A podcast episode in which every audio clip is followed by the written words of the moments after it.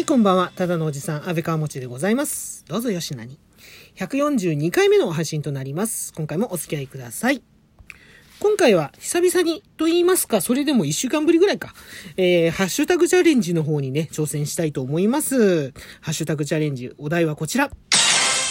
時の流れを感じた瞬間ということで、はい、あの、ハッシュタグチャレンジ、こちら、今週のお題トークでもありますよね。時の流れを感じた瞬間、こちらの方にですね、チャレンジします。よろしくお願いいたします。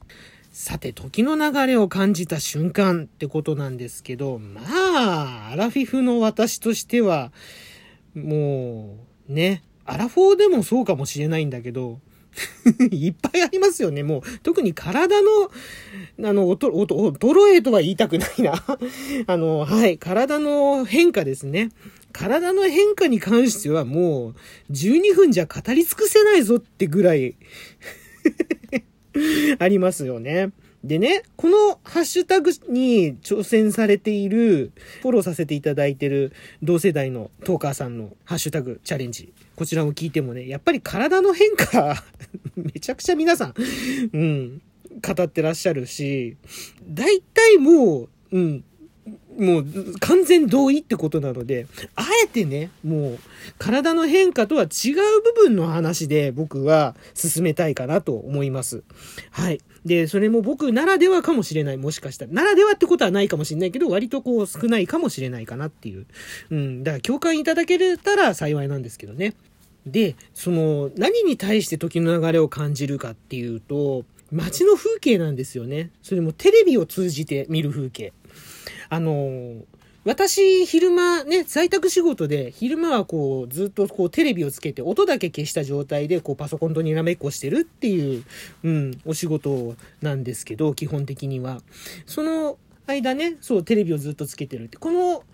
ことは、あの、以前の配信でもちょっとお話はしたことあったかもしれないな。あ、したよなうん、確かしたと思うんですけど、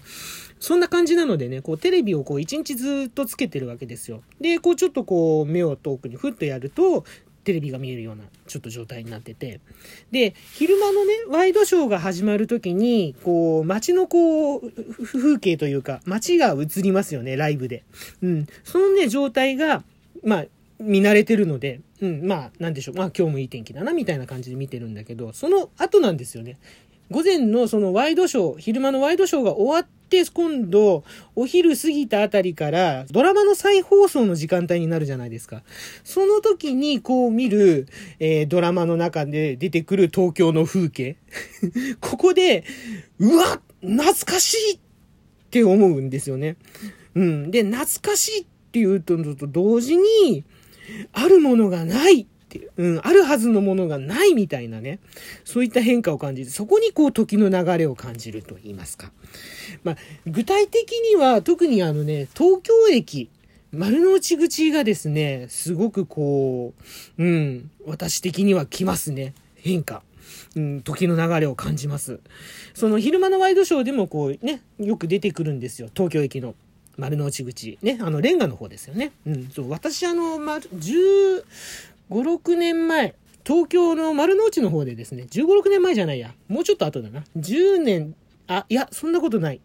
やっぱそれぐらいか。あの、丸の内の方でですね、働いてたことがあって、で、そのお仕事の中に郵便代行サービスっていうのもあったんですよ。で、その毎日こう、郵便局にね、通ってたお客様のところから集めた郵便物を仕分けて、種別ごとにこう、郵便局にこう、その専用の窓口があるんですけど、そこにこう、提出しに行くっていう、そんなね、お仕事をね、やらせていただいてたこともあって、その、そう、そんなことをやってたんでね、特にその、東京中央郵便局のある、丸の内の、東京駅の丸の内口を出て左側ですね。今、あの、切って丸の内っていう商業施設になってて、で、その上にこう、ドカーンとこう、JP タワーっていう、ね、郵便局の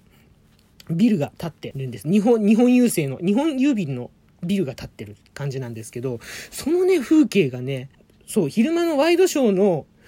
中だとそういうの映るんだけど、午後の再放送のドラマの中ではそれがないんですよね。そう。そこで、うわー懐かしいって思って、こうなんかこう見、見もだえするようなね、うん、昔の記憶とともにふわーっとね、こう、蘇ってくるものがあったりするんですね。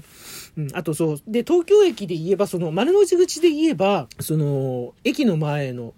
ね、ロータリー、昔はね、ロータリーとちょっとこう公園みたいな感じと、あとはバス停がこう、うん、バスターミナルがあってみたいな、そんな感じだったんだけど、今は違いますもんね。こう、ドカーンとこう、皇居まで続くね、こう、ま、でっかいこう歩道があって、なんかすごいこう、すっきりさっぱりしちゃってて。うん。で、も、今もうその風景に慣れてんだけど、その、昔のドラマでその東京駅の周りが出てくると、それがないんですよね。うん。その、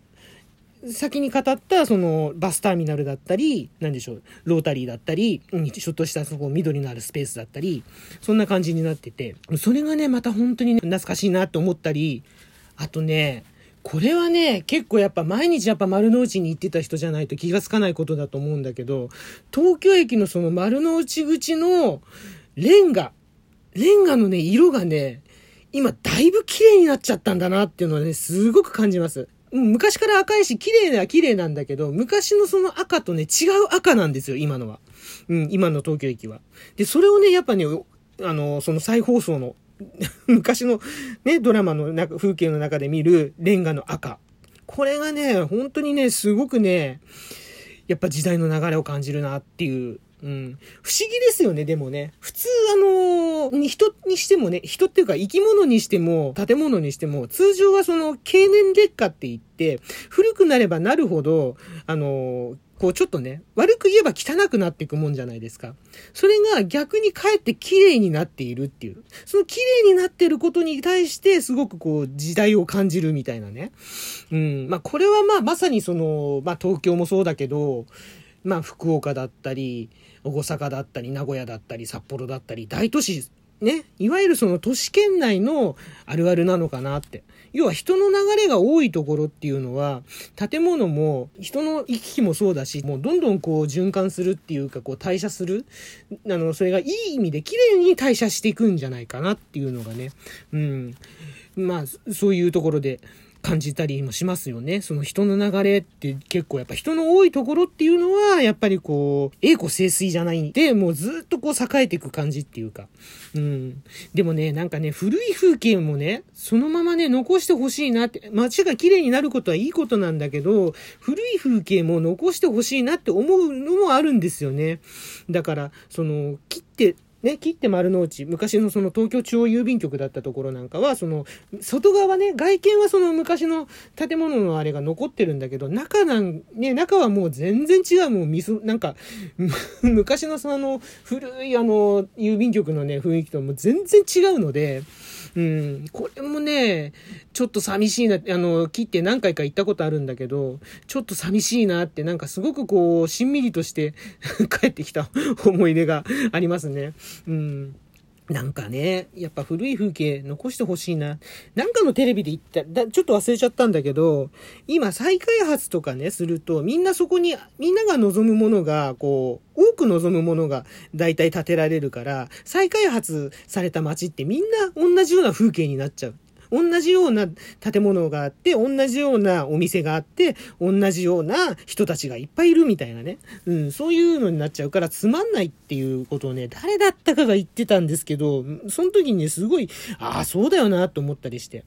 うん。なんか、そうなんですよ。考えてみると、東京の中だけでも、その、東京駅の周り、丸の内だったり、八重洲だったりとか、もうビルが建ってね、いろんなお店が、商業施設が入って、で、そこに、なんか、そう、もう別に東京駅じゃなくても、例えば新宿、渋谷、池袋でもいいじゃない、これっていうような、うん、あと上野でもいいじゃない、みたいな、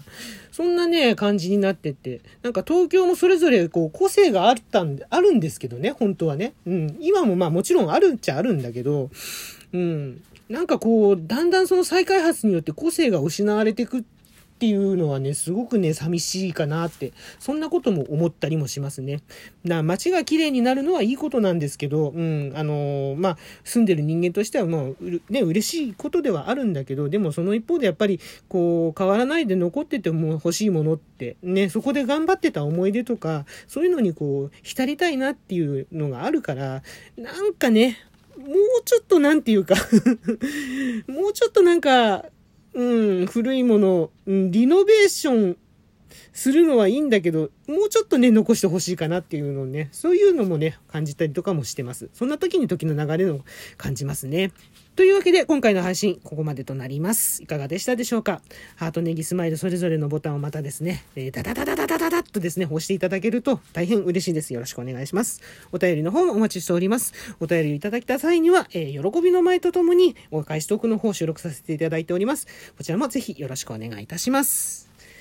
ここまでのお相手、安倍川持でございました。今回も最後までお付き合いいただきましてありがとうございます。では次の配信でまたお会いしましょう。